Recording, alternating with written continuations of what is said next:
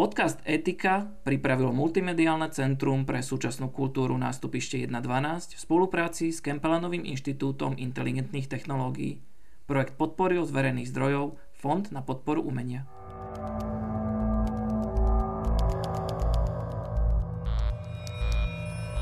Digitálne a informačné technológie nám zlepšujú a zjednodušujú život. Ale vyvolávajú aj nové spoločenské otázky a výzvy. Pýtame sa, čo z toho, čo je technicky možné, je aj dobré. Stáva sa nám totiž, že nejakú technológiu najskôr vypustíme von a až potom objavujeme jej dopady na ľudí a spoločnosť. Ale to môže byť už príliš neskoro. Počúvate podcast o spoločenských a etických otázkach digitálnych technológií. Naše životy určujú dáta. Riadi sa nimi sociálny či finančný systém, prioritizuje doprava, rozdeľuje zdravotná starostlivosť. Ale zásobujú sa nimi aj algoritmy, ktoré triedia novinky na našej obľúbenej sociálnej sieti či zobrazujú reklamy na webových stránkach, ktoré navštívime. Dáta sú novou ropou digitálnej spoločnosti. A to vyvoláva mnohé nádeje, ale aj obavy. O súčasných systémoch umelej inteligencie sa zvykne hovoriť, že dokážu byť len také dobré ako dáta, ktorými ich nakrmíme. A jedným z najdôležitejších zdrojov dát sme aj my sami, ľudia. Človek je tak nielen ten, kto dáta využíva, ale aj ich cenný zdroj. V dnešnom diele nášho podcastu sa pozrieme na to, prečo je ľudský dohľad nad spracovaním dát stále dôležitý a prečo je rovnako dôležité, aby sme pri ich zbere a spracovaní boli čo najviac transparentní voči ostatným ľuďom. Moje meno je Juraj Podroužek a spolu s Tomášom Gálom sa budeme rozprávať o umelej inteligencii, dátach, s ktorými pracuje, a o tom, ako a prečo ešte stále potrebuje pre svoje fungovanie aj nás, ľudí. Naším hosťom je Jakub Šimko. Jakub je výskumníkom Kempelanovho inštitútu inteligentných technológií, kde vedie tím zameraný na analýzu dát z obsahu a správania používateľov na webe. Ahoj Jakub. Keď som bol mladý a študoval som informatiku, učili ma, že je taká postupnosť dáta, z nich sú informácie, z ktorých možno vzniknú poznatky a niekedy na konci je tá múdrosť. Múdrosť v informatike som úplne nikdy nenašiel, ale chápal som, že keď dáta spracováva stroj, za inferenciu je vždy zodpovedný človek. Ten rozumie vyvodené informácií. Dnes však od umelej inteligencie očakávame, že bez prispenia človeka bude rozumieť tomu, čo z dát získa. Ale akým spôsobom dosiahneme to, aby systémy umelej inteligencie boli nielen kombajnom na dáta, ale dokázali ľuďom podať informácie, ktoré budú ďalej použiteľné a bude s nimi sa dať aj nejako zmysluplne pracovať bez toho, aby sme ich museli nejak osobitne kontrolovať. Inými slovami, ako zabezpečiť nielen kvantitu, ale aj kvalitu dát, s ktorými tá umelá inteligencia robí. Ahojte. Ja si asi na začiatok neodpustím poznámku, že ani pri nejakom tradičnom programovaní sa nejaká očakávateľnosť výsledkov teda nedá predpovedať. A pri umelej inteligencii, presnejšie pri strojovom učení, od tej predvídateľnosti odchádzame ešte viac, čo ide ruka v ruke s tým, že strácame možnosť prakticky sledovať, ako ten model robí svoje rozhodnutia. Lebo jednoducho pri tom programovaní tam ešte ako tak máme tú transparentnosť v tom, že jeden príkaz za druhým, my vieme, čo tie príkazy robia a de facto to vieme, ako si v hlave interpretovať. Keď máme model strojového učenia, tak to sú len nejaké čísla, váhy, povedzme v neurónovej sieti a my sa pohľadom na to fakt nevieme, ako zorientovať, že čo to je. To samozrejme neznamená, že ako tvorcovia to modelu púšťame úplne z rúk tú kontrolu nad výstupmi. A my to stále vieme odmerať s ohľadom na náš cieľ. A predstaviť si to môžeme napríklad tak, že strojovo naučený model, ktorý riadi možno nejakú fotopascu a jeho úlohou je detekovať na kamerovom zázname výskyt nejakého konkrétneho druhu, napríklad veveričky, tak to, či tento model to robí správne, si v konečnom dôsledku môžeme manuálne skontrolovať tú detekciu. A to, ako ten model nakoniec bude dobrý, záleží od trénovacích dát, ktoré mu poskytneme. Čiže tam máme nejakú kontrolu. Na vytváranie takýchto dát je potrebná ľudská aktivita spravidla, to je ten kameň úrazu, teda niečo také, že si napríklad partia biológov sadne stovkám hodín záznamov kamier a bude v nich hľadať výskyty tej veveričky a každý z nich to nejako naznačí. Tým, že pôjde o partiu odborníkov, sa zároveň zaručí kvalita tých vzniknutých anotácií. No, čiže suma sumárum, tú kvalitu výstupov umelej inteligencie zabezpečuje zase len človek. No a samozrejme sú aj prípady problémov, kedy sa takéto otrockej práci dá vyhnúť. Napríklad, ak chceme systém na predpoveď vlhkosti pôdy na základe jej histórie a ďalších veličín prostredia, povedzme, tak potom nám stačí len nainštalovať príslušné senzory do vybraného prostredia, spustiť nahrávanie a na konci môžeme mať celkom použiteľný súbor dát aj bez nejakého ľudského úsilia.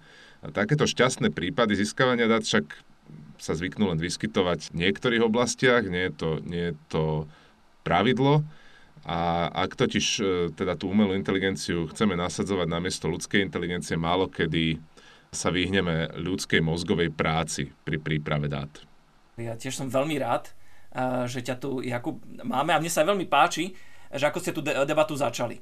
Lebo z pohľadu dátovej etiky, ktorej sa aj ja venujem, tak by nás mal zaujímať celý cyklus práce s dátami, či už od fázy zberu, cez používanie, až po ich zdieľanie, povedzme, s nejakými tretími stranami.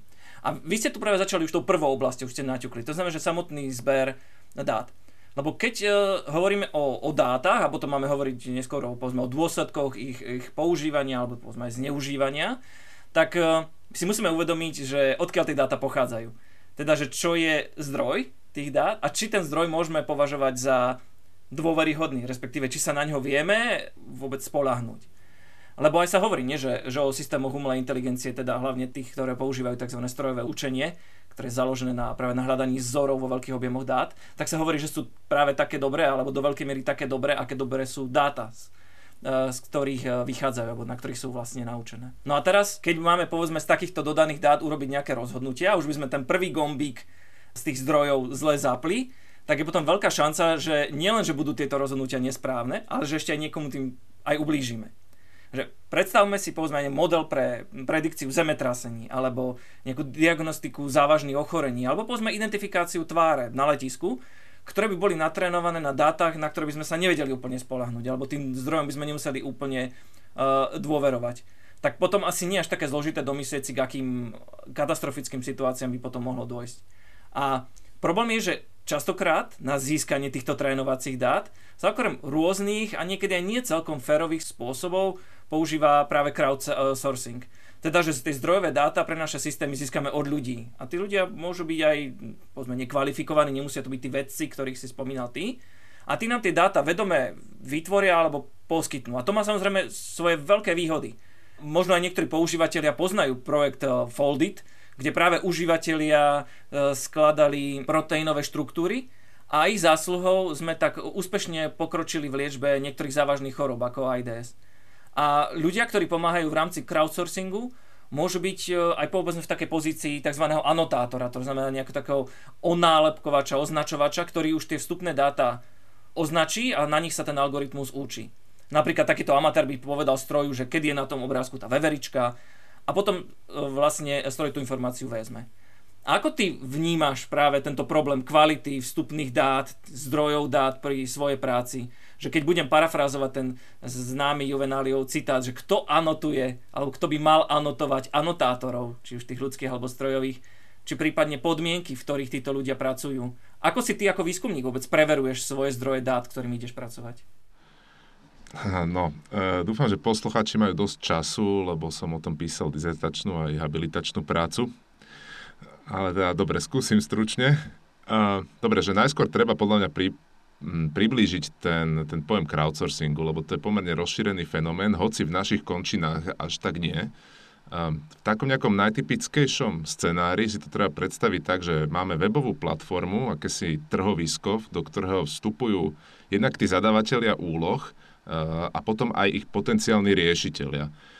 Zadávateľom úlohy môže byť napríklad tvorca modelu umelej inteligencie na detekciu tých veveričiek, ktorý má zatiaľ len, povedzme, hromadu fotografií, na ktorom možno nejaké veveričky sú a k tomu má ešte nejaké peniaze. No a teraz obidve tieto veci vloží na tú crowdsourcingovú platformu a tam vytvorí úlohu na anotáciu týchto obrázkov. Potom to tam zverejní a tá úloha začne byť dostupná tým riešiteľom a oni to potom riešia, pričom teda za riešenie jednej úlohy alebo nejakej sády úloh spravidla získajú nejaký malý finančný obnos, povedzme, že za 10 fotografií, ktoré sa oanotujú, že či je na nich veverička alebo nie, získa ten pracovník na svoj účet povedzme 10 centov. No a na takomto princípe sa potom dá riešiť celá škála úloh, ktoré sú z nejakého dôvodu ťažké na riešenie strojom, ale stále relatívne ľahké pre človeka. Takéto úlohy sa do veľkej miery potom prekrývajú práve s úlohami, na ktoré sa snažíme trénovať tú umelú inteligenciu, čiže napríklad porozumenie prírodzenému jazyku, rozpoznávanie objektov, odhadovanie emócií a podobne. No a ešte možno zaujímavosť, ten obrat celého tohto crowdsourcingového biznisu bol v roku 2018 asi $10 miliárd. Že to je pomerne veľa. A totiž tými zadávateľmi úloh zďaleka nie sú len výskumníci, ale aj všelijaké komerčné spoločnosti s najrôznejšími potrebami na zber tých dát. A taktiež by som asi povedal, že väčšina tohto biznisu sa odohráva v rozvojových krajinách, známa je tým najmä India. A ono totiž tie zárobky na crowdsourcingových platformách nie sú práve najvyššie, rozhodne pokiaľ ide o naše pomery. Ale pre človeka v rozvojovej krajine, kde sú náklady na život v dolároch nižšie, to je často veľmi zaujímavé. No a to má potom svoju svetlú aj temnejšiu stranu, pochopiteľne. Na jednej strane je takto crowdsourcing prostriedkom, ako si zarobiť. Najmä ak si predstavíte, že na to človek nepotrebuje žiadne výrobné prostriedky, iba povedzme svoj mobilný telefón. A ak to preženiem, tak môže sa tomu venovať, tejto zárobkovej činnosti, aj keď sedí v utečeneckom tábore. Ale na druhej strane, ten crowdsourcing je prinajmenšom akože v šedej ekonomike, a to myslím akože kompletne. On ide proste mimo akúkoľvek oficiálnu kontrolu, nepodlieha pracovnému právu a v extrémnych prípadoch môže mať podobu novodobého otroctva, keďže ceny za riešenie úloh môžu byť naozaj hraničné ešte aj pre obyvateľov toho tretieho sveta. No a teraz v tej druhej časti otázky, teda, že ako pri takomto procese sa zabezpečuje kvalita výstupov, je naozaj pravda, že ako pracovník sa do crowdsourcingu môže prihlásiť ktokoľvek s pripojením na internet. A to znamená, že proste nevieme, akú má motiváciu, nevieme, aké má schopnosti, a preto sa zvykne akoby uplatňovať niekoľko takých princípov na zabezpečovanie kvality. Prvou vecou je vlastne čo najjednoduchší dizajn tých úloh, čo znie možno triviálne, ale teda by ste sa čudovali, že aj zdanlivo ťažké úlohy sa dajú transformovať na jednoduchšie a zároveň aj jednoducho znejúce úlohy sú stále ešte dosť ťažké pre človeka. No a týmto rozkladaním úlohy na menšie, alebo teda zjednodušovaním toho dizajnu tých úloh, sa dá proste dosť úspešne aj eliminovať potreba nejakých predchádzajúcich znalostí pracovníkov. Ako príklad sa môžeme stále akože vrátiť k tým veveričkám. Môžeme si predstaviť, že sa to dá robiť tak, že zobrazím fotografiu a ten pracovník následne vyberie názov druhu. To je ale ťažké, lebo ten pracovník musí v princípe tie druhy poznať. Čiže to de facto môže robiť len expert takýmto spôsobom. Ak však úlohu ale transformujeme tak, že zobrazíme povedzme dve fotografie a spýtame sa, či je na nich rovnaký druh, tak je tá úloha o čosi jednoduchšia a zvládne ju aj úplný laik. Hlavne keď to nie je prvýkrát, čo tú úlohu rieši, ale už ju rieši, čo ja viem, 10-krát. Takto zadanú. Alebo ešte lepšie, zobrazíme tri fotografie a spýtame sa, že či je veverička na prvej z nich viac podobná tej druhej alebo tretej. Takéto úlohy sa potom dajú riešiť aj pomerne rýchlo, lebo náš mozog je dobrý v porovnávaní a samozrejme zvládne to skoro každý. No a na druhej strane sa môžete pýtať, že dobre, že ale ja som chcel určiť tie druhy. No jasné, tá takto transformovaná úloha neurčuje jednotlivým fotografiám tie druhy priamo, ako v tom originálnom návrhu úlohy, avšak tá informácia sa dá potom poskladať z riešení čiastkových porovnávacích úloh. Ty si spomínal ten Foldit, to je pekný príklad z viacerých hľadisk. Jednak ide o tzv. Hru s účelom, čo je trochu iný model crowdsourcingu, v ktorom sa pracovníci neodmieniajú peniazmi, ale zábavou. A v tom Foldite ide o skladanie proteínových štruktúr a to malo formu takých logických úloh, za riešenie ktorých tí hráči získavali body a kde podstatou bolo vytvoriť takú proteínovú štruktúru, ktorá by bola stabilná a zároveň by zodpovedala nejakým predpísaným vlastnostiam. No a pekné na tom to, že tá hra začínala s jednoduchými príkladmi a dokázala hráčov vytrénovať tak, že mohli na konci riešiť úlohy priamo transformované z reálnych proteínových zadaní. Hej, čiže pomocou tej hry sa naozaj že daril vývoj, akože seriózna veda.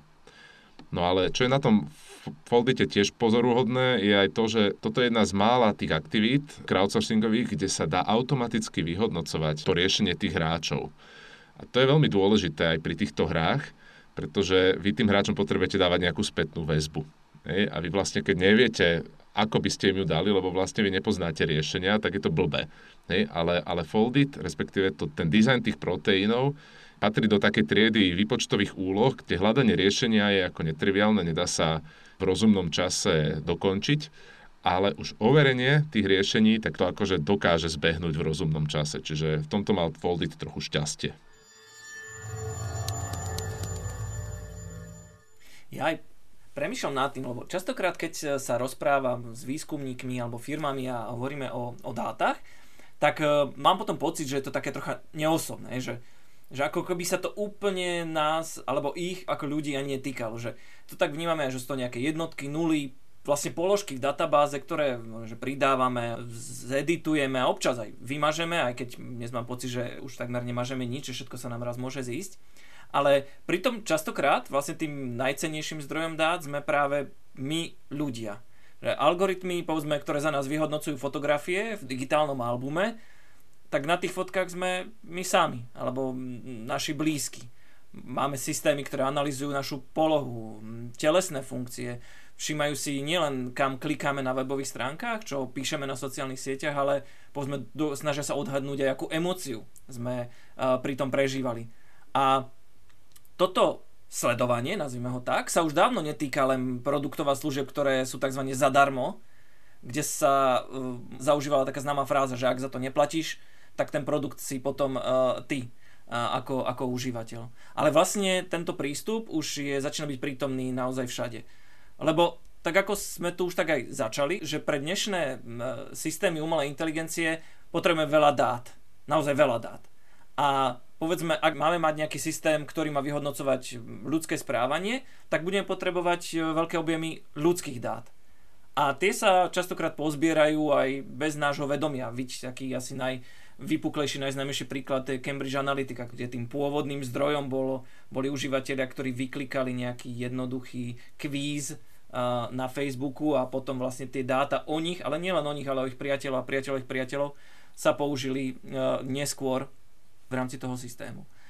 A ja práve nad tým uvažujem, že my sme tu aj v prvej sérii nášho podcastu v diele o súkromí ešte s Mírom Píkusom spomenuli psychologičku a filozofku Shoshanu Zuboff, a ktorá v tomto ohľade ide ešte ďalej a hovorí, že no, my už nie sme ani ako produkt, my sme tu ako taký voľný zdroj surového materiálu, ktorý je tu určený na ďalšie spracovanie, prípadne rovno aj na manipuláciu nášho správania.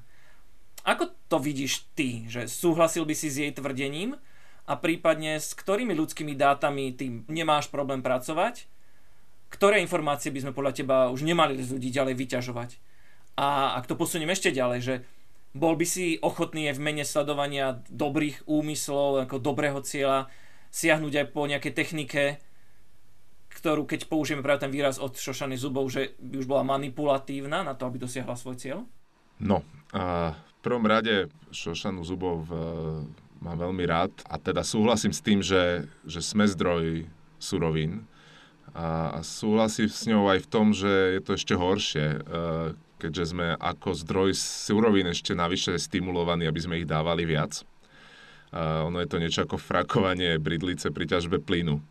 Že hráči veľkí to podporujú, tým na mysli proste veľké platformy, napríklad sociálne médiá a podobne, alebo odporúčacie algoritmy nech sú kdekoľvek. Ono je totiž rozdiel, že ak idem do mesta a Google si zaznamená, čo ja viem, kade som išiel, ale potom je tu ešte prípad, že Google vie, že som sa tam možno vybral na jeho vlastné odporúčanie, napríklad do reštaurácie, a tak vie možno celú tú situáciu interpretovať oveľa hĺbšie. To ide ďalej, nie je to len zbieranie. No, čo sa týka nejakých hraníc, práce s dátami pri výskume, tak tam by som určite nepracoval s nejakými dátami, ak by dôsledkom mali byť škody alebo iné újmy. A ideálne pracujeme s takými dátami, na získanie ktorých a ukovanie ktorých máme súhlas. Nepublikujeme zistenia, ktoré sa dajú zosobňovať a podobne. Ale samotný typ dát sa ohraničiť nedá podľa mňa. Záleží takisto na tom, koľko tých dát máme. A ako toto všetko sú faktory, od ktorých to závisí a nedá sa to podľa mňa všeobecne povedať. A s tým nudgingom, alebo s tým pošťuchovaním je to ťažšie, respektíve aj tie najnevinnejšie persuasívne techniky sú stále persuasívne, alebo teda presvedčovacie.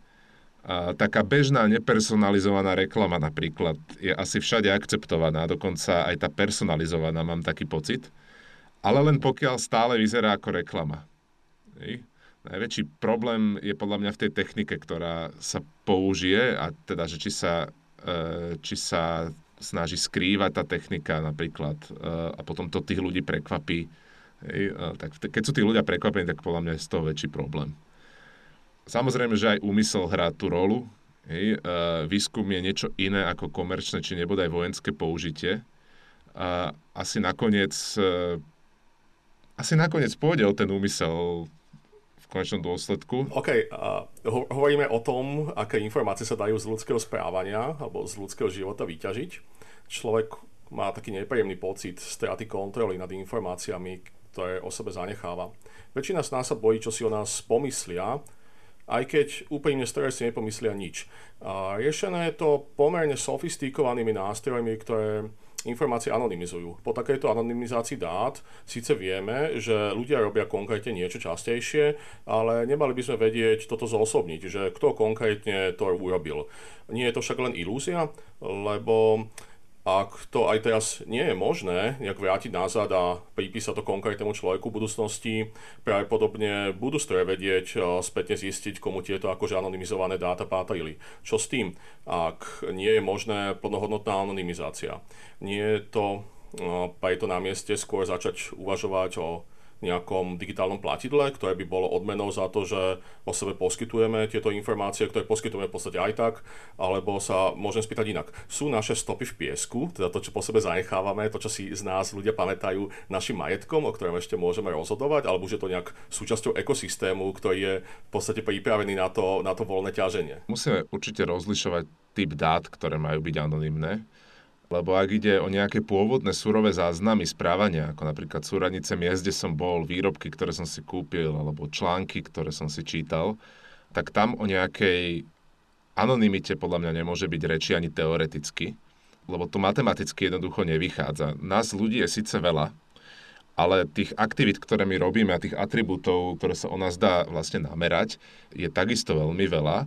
A jednoducho, my by sme museli merať ako keby, že strašne malé množstvo vlastností ľudí alebo nejakých udalostí, aby sa začalo diať to, že vlastne sa nebude dať rozlišiť, že ktorý človek to bol, hej, lebo čo ja viem, 10 ľudí išlo niekam v nejaký deň do nejakého konkrétneho obchodu, povedzme, že malý obchod, ale keď si predstavíme, že potom tí 10 ľudia, každý z nich išiel ešte do iného obchodu a ešte do iného obchodu, tak už proste šanca, že nájdete dvoch ľudí, ktorí navštívili tie 3 obchody rovnako, už začína byť oveľa menšie. Hej. Čiže tá anonymizácia týchto surových záznamov je veľmi, veľmi, ako podľa mňa, teoretická, ale v niektorých prípadoch možná.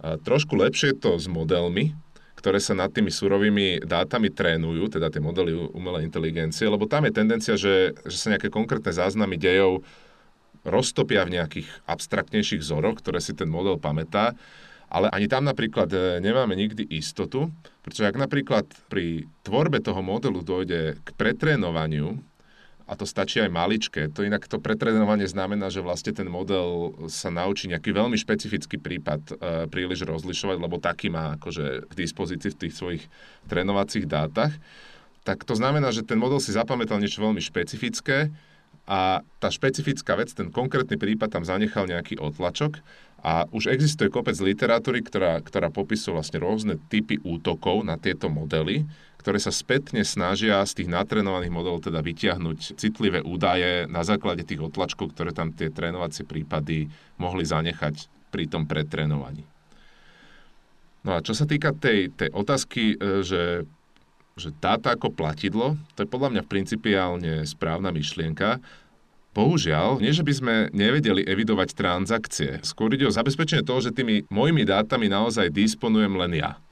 Lebo ak totiž dnes navštívime nejaký web, napríklad stránku s detailom nejakého produktu, vytvoreniu záznamu o tejto návšteve na strane toho webového servera, ktorý som navštívil, proste nemôžem nejako zabrániť ako používateľ.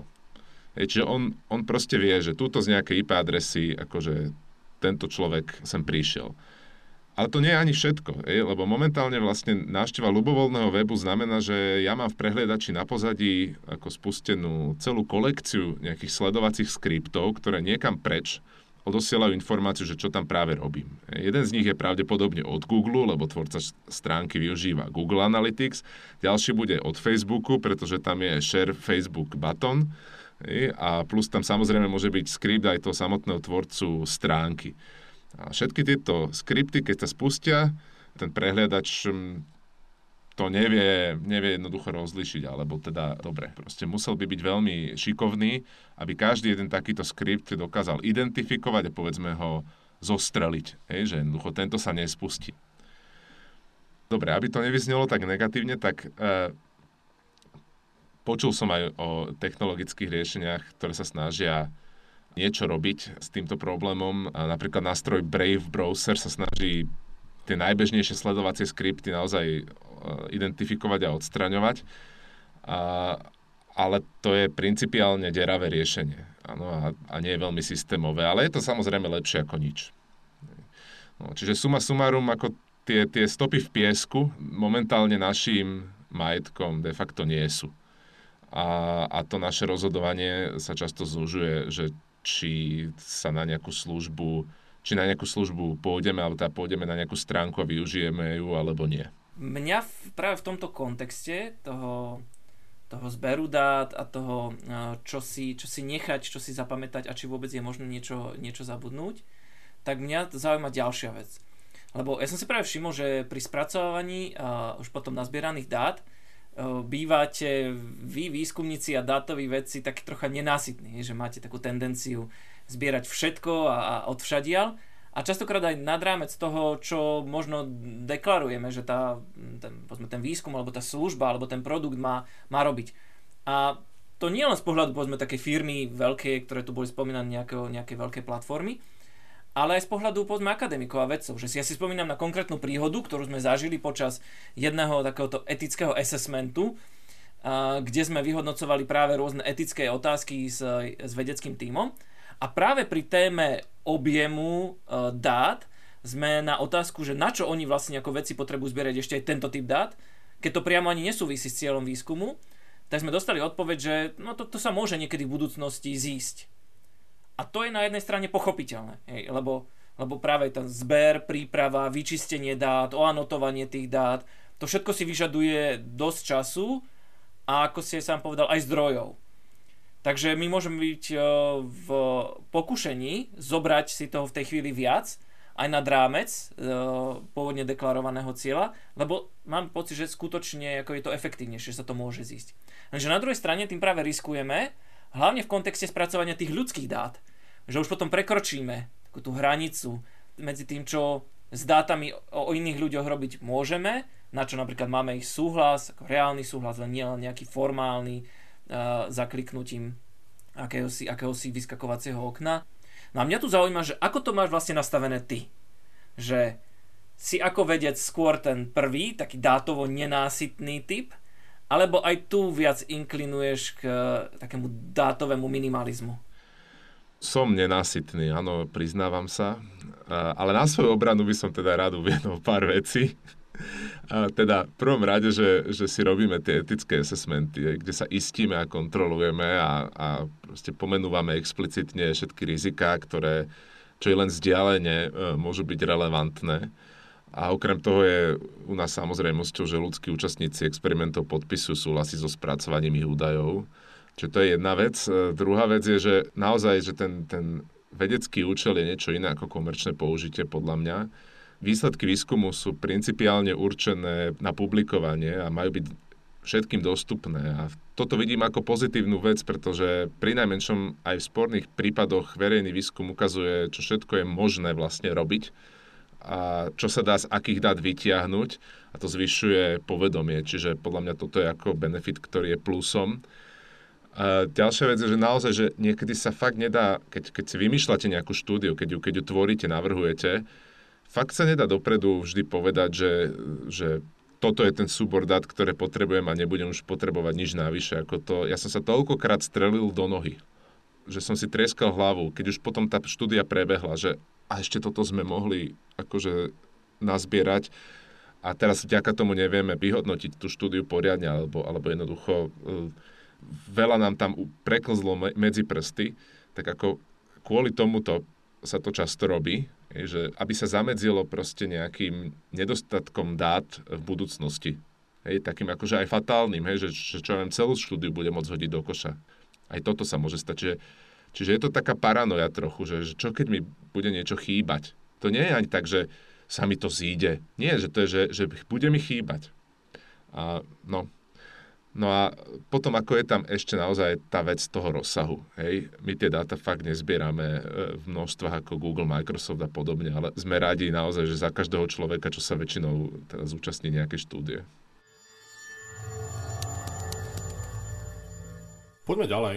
Predstavme si, že sme práve v tom Google alebo Microsofte, prípadne v štatistickom úrade alebo inom úrade, máme dáta v potešiteľnom množstve, kde nám odeda stačil mainframe s kobolom, dnes máme dátové centra s umelou inteligenciou. Lepšie výpočty nám pomáhajú aj riešiť problémy, s ktorými sme konfrontovaní, čiže spoločenské, ale aj environmentálne, kde tých výpočtov potrebujeme veľmi veľa v krátkom termíne dodania.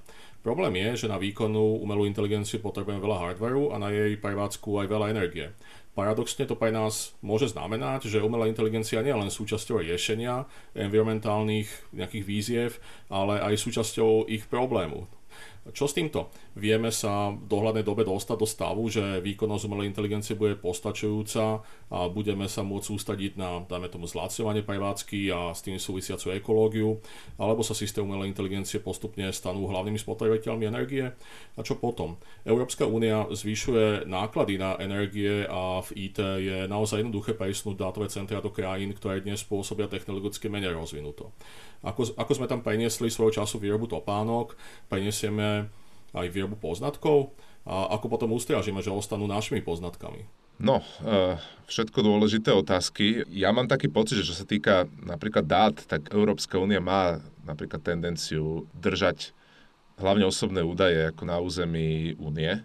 Ale čo sa týka tých ďalších vecí, ako napríklad ekologická stopa, no tak áno, to je veľký problém a teda začína to byť problém aj pre umelú inteligenciu, no totiž tá stopa umelej inteligencie, alebo ten problém s ňou tkvie v tom, že jej vzťah k tej správnosti modelov, alebo teda k tej efektívnosti riešenia úloh, nie je lineárny. Inými slovami, zvýšenie presnosti nejakého modelu o 1% si zďaleka spravidla nevyžiada pridanie 1% výpočtového výkonu. To bude, že ja neviem, krát 10. Hej. Keď si predstavíme napríklad jazykové modely, ktoré vyvíja povedzme Google, hej, tak každý ďalší model je pomaly rádovo väčší. Hej, a to znamená rádovo viacej pamäti, rádovo viacej výpočtového výkonu na jeho trénovanie a potom aj spúšťanie. A toto je asi dlhodobo neudržateľné, takto nemôžeme pokračovať ďalej. Čiže v tomto prípade je celkom výhoda tá, že vlastne tá stopa koreluje silno aj s cenou, hej, že ja tú elektrínu proste musím platiť. Takže toto je našťastie akoby aj ekonomická motivácia to optimalizovať. No a akože aj keď sa bude optimalizovať, a teda som fanúšikom akéhokoľvek výskumu v tomto smere, tak ja sa obávam, že pokiaľ my nevyriešime problém akoby ľudskej nenásytnosti, hej, že človek chce proste stále viac a aj keď vymyslíme niečo, že niekde optimalizujeme, tak človek si povie, super, môžem si niečoho kúpiť viac, môžem to nasadiť na viacerých miestach, že ako keby všetky tieto optimalizačné výdobytky, ktoré ľudstvo v minulosti dosiahlo, sa okamžite preklopili do toho, že výborne, tak teraz akože nejaký produkt sa dostane k širšiemu množstvu ľudí, viacej budeme konzumovať a tak ďalej. Hej. Ešte možno jedna myšlienka. Tá umelá inteligencia nám samozrejme môže pomôcť pri riešení mnohých problémov súvisiacich s ekológiou a zmenou klímy a podobne. Čiže napríklad predikcia prírodných katastrof. Hej. To je akože super vec a mali by sme pokojne aj spáliť veľa emisií na to, aby sme v konečnom dôsledku ich neskôr dokázali znížiť. Hej. Čiže to je ako použitie umelej inteligencie, ktoré že bez problémov schváľujem. Na druhej strane, taký špekulatívny trh s kryptomenami považujem za environmentálny zločin. Ako to úplne seriózne, so všetkou serióznosťou hovorím, že to je proste slepá ulička. Hej. To by sme mali opustiť jednoducho. Alebo vymyslieť taký princíp, ktorý nebude žrať toľko šťavy. Akože nič proti kryptomenám ako takým, hej? Ale spôsob, akým fungujú, je environmentálne neudržateľný. No a s tým ešte súvisí jedna vec, hej? Taká tá námietka, že nejaká technológia nám spôsobila problém a my tou istou technológiou teraz ideme ako to riešiť, to nám určite nebude fungovať, hej? Že proste mali by sme úplne hodiť do koša. A toto ja zase považujem za pseudoargument, hej, lebo proste sa musíme vždy baviť o nejakých konkrétnych vplyvoch. Ono je to podobná situácia, ako keď sa rozhodujeme, že či si namiesto plynového sporáka kupujeme indukčný, čo je ako dlhodobo lepšia vec, ale niekto začne riešiť, že nie, lebo teraz akože ten plynový sporák už máš a teraz ten indukčný treba vyrobiť, hej, a to predsa sú tiež nejaké emisie. V recenzii na knihu Mindfuck som v predchádzajúcom dieli nášho podcastu interpretoval autorov postreh o zameraní kampaní na nerozhodnutých voličov. Lebo presvedčených nepresvedčíme a v marketingu sa preto zameriavame na nerozhodnutých. Na nich vieme veľmi jemne zamerať cieľenú kampaň a na základe toho, čo vieme o fungovaní Cambridge Analytica, tak ich vieme aj účinne ovplyvňovať, radikalizovať, spraviť hluchých voči argumentom. Ak máme Wileymu, autorovi knihy, veriť, zraniteľní sú najmä tí, ktorí sú menej vzdelaní, s narcistickými sklonmi alebo machiavelistickými osobnostnými črtami. Tieto osobnostné informácie sú už k dispozícii, boli použité raz a budú použité aj v budúcnosti, aj to si nemusíme nahovárať. Navyše, len nedávno bol publikovaný ďalší signifikantný únik osobných údajov aj z Facebooku, z Clubhouse, z LinkedInu, proste odčadiaľ, ono to asi bude aj ďalej pokračovať. Efektívne tak vieme informácie o každom, a ak vieme, že niektorí konkrétni ľudia sú zraniteľnejší voči vplyvu dezinformácií a hoaxov, nemalo by byť vedeckou či dokonca ľudskou povinnosťou, ale aj povinnosťou verejných inštitúcií pripraviť reálny plán zvýšenia ich odolnosti. A tu sa nebavme prosím iba o inokulácii voči nejakým konkrétnym hoaxom, ale skôr ako podporiť tie osobnostné črty, ktoré človeku posilňujú odolnosť voči manipuláciám. Vieš si predstaviť, ako by mohol fungovať takýto systematický plán, ako by sa na ňom ako výskumník napríklad mohol si sa aj ty podieľať, a aby toho nebolo dosť. Vieme, že ľudia sú skôr xenofóbnejší, uzavretejší a brániaci sa zmenám, ale zároveň náchylnejší k manipuláciám práve keď sú pod tlakom nepriaznivých správ, ktoré nemôžu svojím úsilím nejako ovplyvniť. Teraz máme tu epidémiu covidu, čo mocne ovplyvňuje správanie sa ľudí, však vidíme to asi každý na vlastné oči. Spomeneme len, že obrovské výdavky domácnosti išli minulý rok na online hazard, ale máme tu aj spomínanú klimatickú krízu, s ktorou si tiež nevieme poradiť a ktorá neodznie po roku alebo po dvoch, ona vlastne vôbec neodznie. Čo by sme s tým vlastne mohli spraviť? Ako čeliť najväčšej hrozbe, s ktorou sme za veľmi dlhý čas konfrontovaní, s nejakým optimizmom, dobrou náladou, prístupný zdravému nejakému rozumu a silným presvedčením, že to zvládneme. Dobre, tuto ja vidím akože viacero aspektov.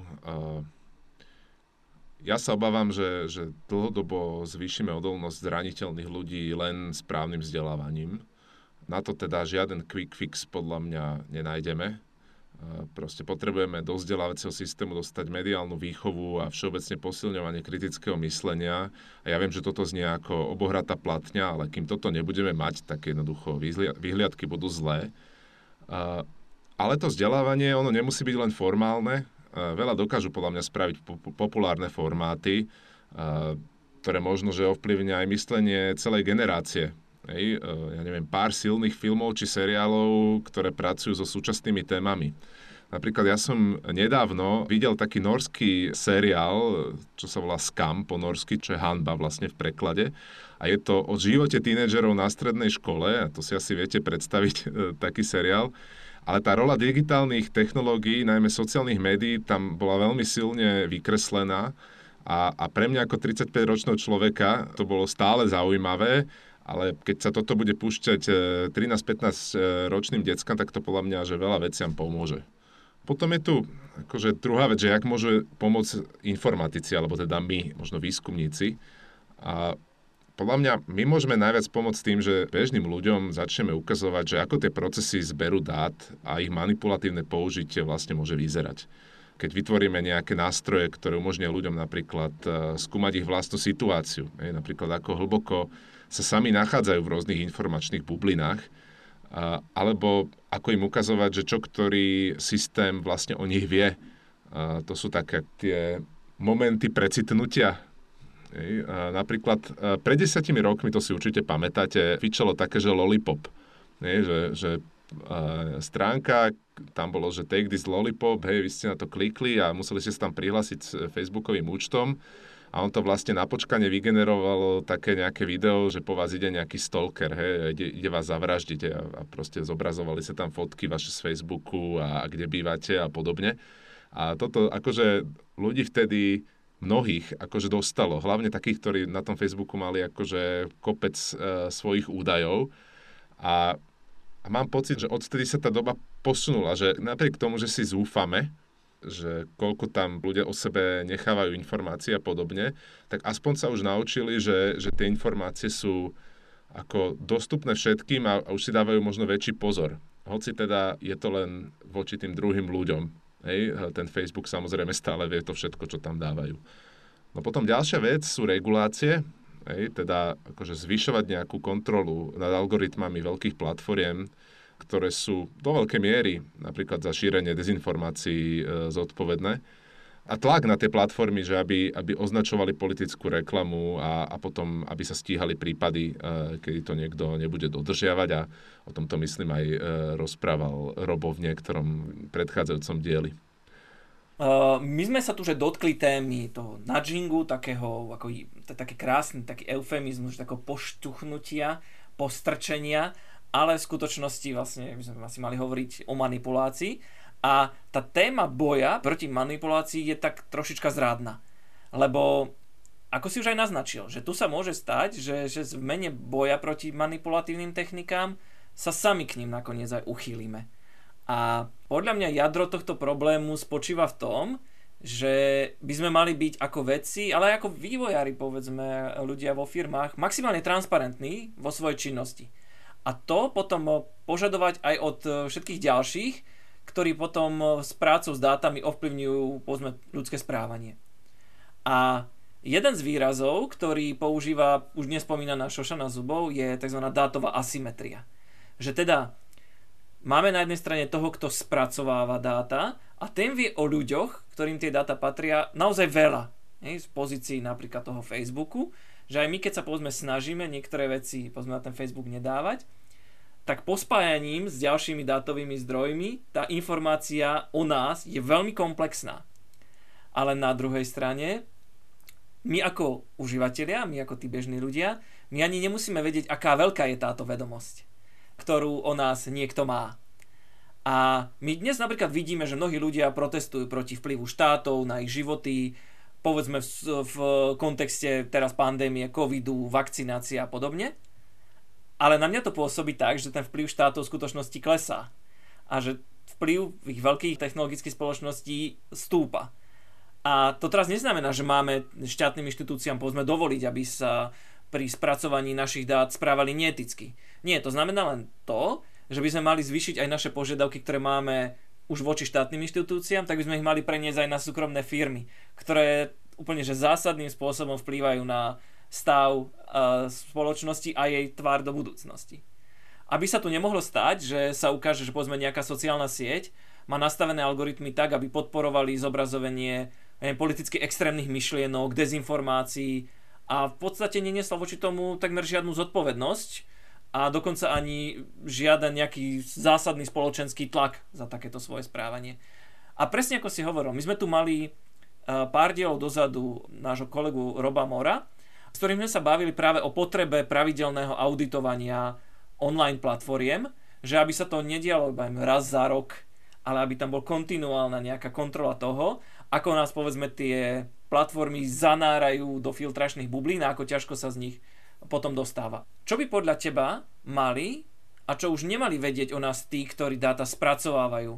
Či už sú to štáty, alebo práve súkromné firmy, alebo sme aj vedci. A koľko by sme naopak, my v rámci tej dátovej asymetrie, mali vedieť my o tomto spracovaní? No ja samozrejme s Robom súhlasím v tom, že treba auditovať tie platformy. Mali by na nich byť nasadené kontrolné mechanizmy, či si fakt plnia svoje záväzky, ktoré napríklad deklarujú, hej, ale jednoducho potom si vydajú nejaký svoj report, hej, a my nevieme overiť, že či je to pravda, hej, čo tam píšu, pretože proste oni len tvrdia, že no, na základe našich dát, hej, ja neviem, toľko to a toľko to bolo hate speechu, toľko to a toľko to bolo dezinformácií a my sme toľko a toľko odstránili, hej. A kde sú tie dáta k tomu, hej? Čiže my proste potrebujeme nezávislý dohľad a audity pomocou automatických metód s pomocou umelej inteligencie sú podľa mňa určite jedna z ciest ako na to. Zároveň teda si myslím, že o nás, ako o ľuďoch, jednotlivcoch by každá z inštitúcií, či už štátna alebo súkromná, mala vedieť len to, čo potrebujú na to, aby nám mohli poskytovať nejakú službu. A ideálne, že sa my aj dopredu dohodneme, že akú službu nám budú poskytovať. Hej? A nie, že nám proste Facebook v úvodzovkách poskytuje služby, o ktoré sme nikdy nestáli. Čiže toto je podľa mňa taký akože hlavný imperatív, ktorý by tu mal byť. A plus k tomu, teda keďže my sme tu v nejakej realite, tak oveľa prízemnejšie, praktickejšie, tak keď už je tam tá asymetria teraz aktuálna, veľmi vysoká, tak ju znižíme naozaj tým, že nech sú tie platformy transparentnejšie a keď nechcú byť transparentné, tak nech sa o nich niečo dozvedáme práve napríklad skrze tieto audity. Vedieš tým zameraný na analýzu dát, obsahu a správania používateľov na webe. Viem si predstaviť, že poslucháčov by zaujímali aj nejaké praktické rady, ako minimalizovať dáta, ktoré po sebe zanechávajú, od experta, kto tomu rozumie, v úvodzovkách z tej druhej strany. Prípadne je nejaká iná alternatíva, ako by z toho všetkého mohol benefitovať bežný človek, taký ten neodborník, nejako tieto informácie využiť aj pre seba? No, informácie o sebe samom, ako využiť pre seba, sa teoreticky dajú, asi aj sú na to nejaké nástroje, ktoré sú vyslovene aj tak spravené, že sa tomu dá veriť. Ako to je technicky možné.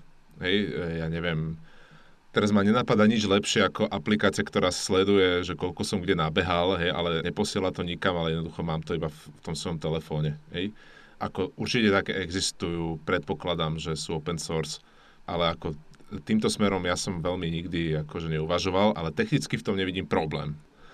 A teraz, že ako obmedziť to, aby o mne sa vedelo, dobre, ako sú rôzne techniky s rôznou mierou akože aj také nejakej vyžadovanej technickej zdatnosti toho používateľa. Ako prvé mi vždy napadne DuckDuckGo, čo je vlastne vyhľadávač, ktorý ako na rozdiel od Google o vás nezaznamenáva žiadne dáta. No a potom druhá vec, ako čo treba hlavne vo veľkých aplikáciách, napríklad aj vo vašom telefóne, si ponastavovať je proste, aby sa netrekovala poloha, kde sa nachádzate. A kadejaké ďalšie veci sa dajú väčšinou povypínať. Hej, že toto nezaznamenávaj, ale to sa dá ísť len do určitej úrovne. Ďalšia vec je potom taká, že sami neprezrádzajte veci, ktoré akože prezradiť nemusíte. Hej. Teraz to bude možno znieť hlúpo, ale keď je proste niekde nejaké poličko nepovinné, tak ako prečo ho budete vyplňať, hej, a podobne. Mňa v tejto súvislosti z toho, čo hovoríš, napadá Digital Services Act, teda vlastne návrhu, ktorý upravuje, reguluje správanie veľkých platformiem.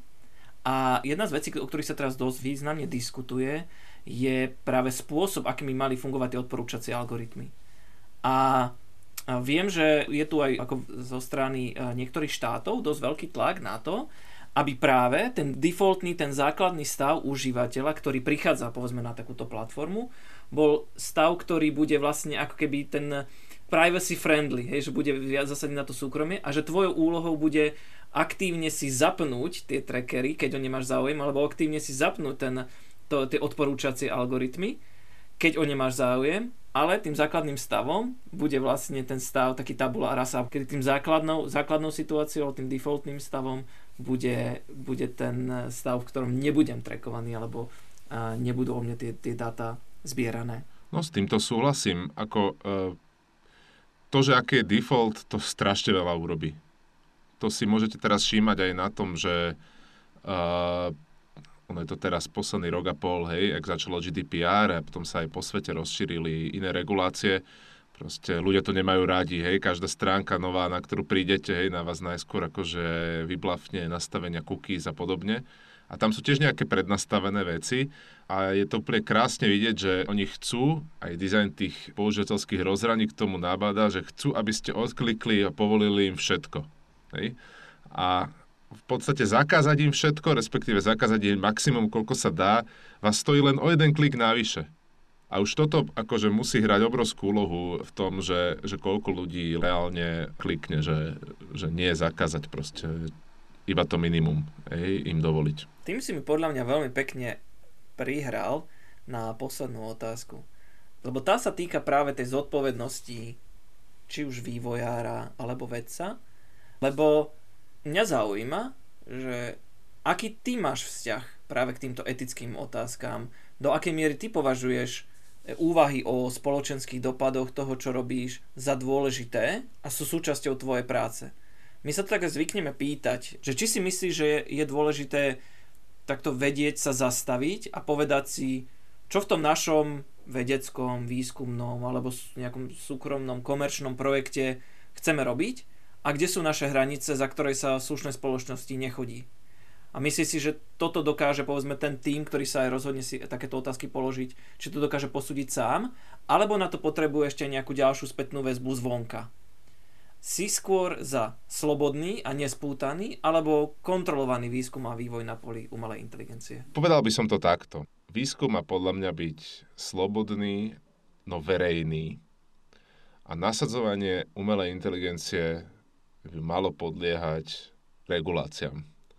Tým, že ten výskum verejný, tak jeho výstupy sú dostupné všetkým, môžu slúžiť ako varovanie, dá sa na to reagovať, je to oveľa lepšie, ako keď sa deje niekde za zavretými dverami nejakej jednej veľkej spoločnosti alebo viacerých veľkých spoločností.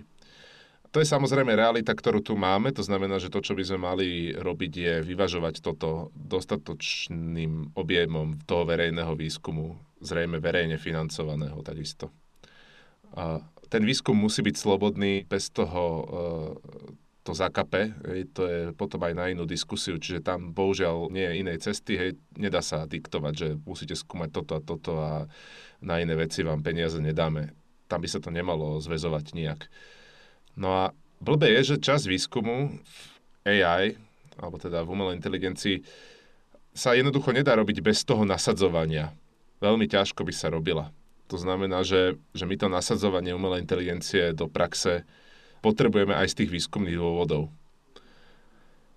No a ešte si sa pýtal na to, že či uvažujem nad tým, že aké sú dopady tej mojej práce, tak uvažujem nad tým, ale priznám sa, že tá moja sebakontrola je rôzna vzhľadom na kontext. Že pri niektorých veciach, inými slovami, mi akože blikajú žiarovky hneď, hej? A pri iných si viem predstaviť, že by ma niekto chvíľu akože vedel vodiť za nos, kým by som si uvedomil, že aha, počkať, že toto my vlastne nemôžeme ísť robiť, hej, lebo to prispieje k niečomu zlému, hej, alebo je to proste niekde na hrane a podobne. Že niekedy človek tie pochybnosti nemá v hlave hneď. No, čiže proste keď vám zavolá niekto, že by chcel akože vylepšiť svoj zbraňový systém, čo sa mi teda ešte nikdy nestalo, ale dávam to ako príklad, tak to je jasné, že proste si človek hneď uvedomí, že hups, že toto asi nejdem robiť. Hej? Ale potom sú možno iné veci, kde to vyzerá nevinne, hej? A až potom neskôr si človek uvedomí, že počkať, že táto vec by sa možno dala použiť aj negatívnym spôsobom, ale že môže mať negatívne dopady. A dobre, zase sú tam tie etické assessmenty na toto výborné, hej, že pri nich sa, to oni sú presne dizajnované na to, aby sa na tieto veci prišlo. Takže treba ich robiť. No, týmto vzletným odporúčaním, ktoré mňa samozrejme osobne veľmi teší, by som aj uzavrel našu dnešnú debatu a ti veľmi pekne aj tu s Tomášom poďakoval, že si našiel pre nás čas a že sme sa mohli spoločne porozprávať o otázkach, ktoré si myslím, že sú v dnešnej dobe a v dnešnej naozaj dátovej dobe jedným z najzásadnejších. Takže ďakujem ti veľmi pekne a prajem ti aj v tvojich výskumných aktivitách veľa úspechov a všetko dobré. Ahoj, ahoj. Ďakujem pekne, všetko dobré. Nás na záver čaká knižná recenzia a poprosím Tomáša a ja s radosťou si spolu s poslucháčmi vypočujem, čo si pripravil pre nás tento raz. Bude to knižka Matta Ridleyho Evolúcia všetkého, ktorú som čítal v českom preklade. Začnem uvedením autora, kde Matt Ridley je britský aristokrat, žurnalista a biznismen a známy popularizátor vedy. S jeho knihami Červená kráľovna alebo Racionálny optimista sa možno už naši poslucháči stretli. Dnes chcem upraviť pozornosť práve na túto novú knihu Evolúcia všetkého. V nej Ridley prináša koncept, že evolúcia nie je iba prírodná a Darwinov pôvod druhov popisuje iba špeciálny prípad evolúcie. Podobnú evolúciu nachádza v kultúre, v spoločnosti, v technike, v evolúcii jazyka, v právnej vede, v vzdelávaní, v politike, v morálke a podobne. Ridleyho koncept všeobecnej teórie evolúcie hovorí, že veci nezostávajú rovnaké, menia sa postupne, ale neúprosne, sú závislé na ceste a vykazujú selektívnu vytrvalosť. A takýchto príkladov svoje teórie ponúka autor v 16 kapitolách vo všemožných kategóriách od internetu po ľudskú morálku. Ridley má v princípe prírodovedné vzdelanie, študoval zoológiu a niečo to, že aj javy sociálnych vied interpretuje darwinisticky. Tu vzniká otázka, či rozšírením konceptu evolúcie na ďalšie javy je úplne vhodné vyradiť geneticko-kultúrnu koevolúciu, respektíve či je možné zabudnúť na tlak spoločnosti, ktorú vie táto vyvinúť na seba a tým aj ovplyvniť vlastný vývoj. Ridley vo svojej knihe predpokladá, že takýto lamarkovský koncept je zanedbateľný, pretože evolúcia ľudského správania vždy pretečie cez nastavené regulácie. Evolúcia je pre neho vždy neorientovaná, selektujúca a neúprostná. A ako i povedal Erik Markovič, neberie rukojemníkov. V prírodnej evolúcii máme gény, ktoré prenášajú vlastnosti. Mutujú, rozvíjajú sa a podobne. Ekvivalentný objekt sa zatiaľ pri kultúrnych a spoločenských faktoroch nepodarilo objaviť. Memetika prišla so známym odkazom na mémy a memplexy, ktoré majú zodpovedať génom a cistrónom. Avšak celkom slabá je v prediktabilite, navyše spája do memplexu ideu s jej nositeľom, čo celú teóriu dosť oslabuje. Lebo však na čo by som hodnotil život a schopnosť mémov, keď sú aj tak závislé na nositeľoch, teda reputácii ľudí, s ktorými sa rozprávame, ich postavenie a podobne. Kým v genetike je toto práve naopak. Kritiku voči Ridleymu môžeme teda viesť v tom smere, že neponúka dokonca ani len mémy. Evolúcia je sila bez vehikla, je to sústava permutácií a matematizovateľných abstrakcií v narysovaných siločiarach rôznych oblastí kultúry. Ale napokon ani Fukuyama neposkytol žiaden vehikel, na ktorom by sa ľudské spoločenstva dostávali k liberálnej demokracii. Voči jeho konceptu sú tiež námietky, ale ľudí hlasovať nohami vidíme denne. Iná kritika by mohla byť vedená v smere, že predsa štáty a regulačné orgány vedia silno obmedziť pravidlá a správanie sa rôznych aktérov spoločnosti. Treba si však uvedomiť, že evolúcia je beh na veľmi dlhú trať. Ak sa nám zazdá, že regulátor zareaguje, a vezmeme si príklad z dnešného podcastu na získavanie dát o používateľoch, stane sa to vždy až v nadväznosti na živelný vývoj na trhoch. A ak regulátor vybuduje niekde hrádzu, akúkoľvek silnú, rieka pokroku si skôr či neskôr nájde cestu inde, prípadne hrádzu pretrhne alebo pretečie. Chce to len čas. Na svete sú príklady režimov, ktoré svojim anachronizmom odolávali pokroku, budúcnosť k ním však žičliva nebola. Ridley, pre mňa osobne prekvapujúco, nepracuje s račňovým efektom. Račňa nie je časté slovo, ale poslucháči ju možno poznajú z predmetov domácnosti, kde račňa je napríklad tá časť krútkovača, ktorá umožňuje pohyb rukou jedným smerom bez toho, aby sme museli prichytávať, keď šroubujeme alebo očrobúvame. Prípadne, ak máte doma katapult, je to tá vec, ktorá umožní ho natiahnuť bez toho, aby vystrelil prečasne. A takýto efekt račne si dávnejšie všimol antropolog Tomaselo ako esenciálny pre evolúcii kultúr. Keď spoločnosť dosiahne nejakého kultúrneho výdobytku, napríklad matematiky, podvojného účtovníctva, monoteizmu alebo účastinej spoločnosti, už sa nikdy nevráti k menej efektívnej forme, ktorá aj predchádzala. Tu je zaujímavé, ako s Tomaselom račňou poradí napríklad Taliban v Afganistane. Každopádne Ridley je slabý o formulovaní takýchto evolučných nástrojov. Čo naopak veľmi oceňujeme Ridleyho optimizmus. Legislatíva, ale aj morálka, spoločenské normy evolvujú vždy smerom ku krajším vzťahom. A smerom k dobru pre všetkých. Ridley, ktorý je Brit, samozrejme preferuje zvykové právo a podáva príklady, ako sa zvyky stávajú civilizovanejšími. V jeho koncepte je však menej podstatné, či toto zúšľachtovanie nás samých prichádza cez prostredníkov, alebo sa k nemu dopracujeme priamo. Keď sa pozrieme, čo len do nedávnej minulosti, veci, ktoré boli akceptované námatkovo. Nútené práce, domáce násilie, jazda pod vplyvom alkoholu, lobotómie, sexuálne obťažovanie, odopieranie verejných služieb minoritám sú dnes považované za odporné. Dnes riešime také jemné aspekty práv jednotlivca, ktoré by našim predkom boli možno až nepochopiteľné, prípadne by o nich Monty Python spravili sketch.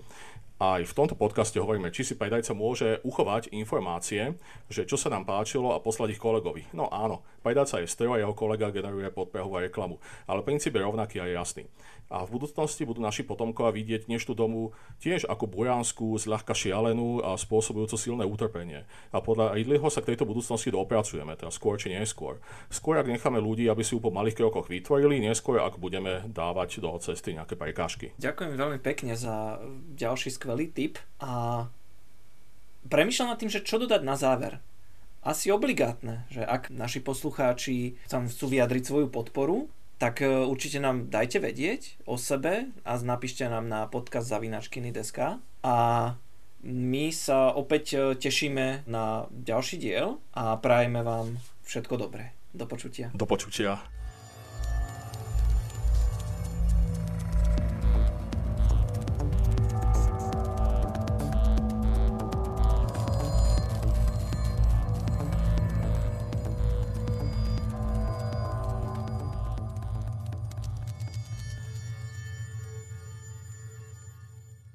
Podcast Etika pripravilo Multimediálne centrum pre súčasnú kultúru Nástupište 1.12 v spolupráci s Kempelanovým inštitútom inteligentných technológií.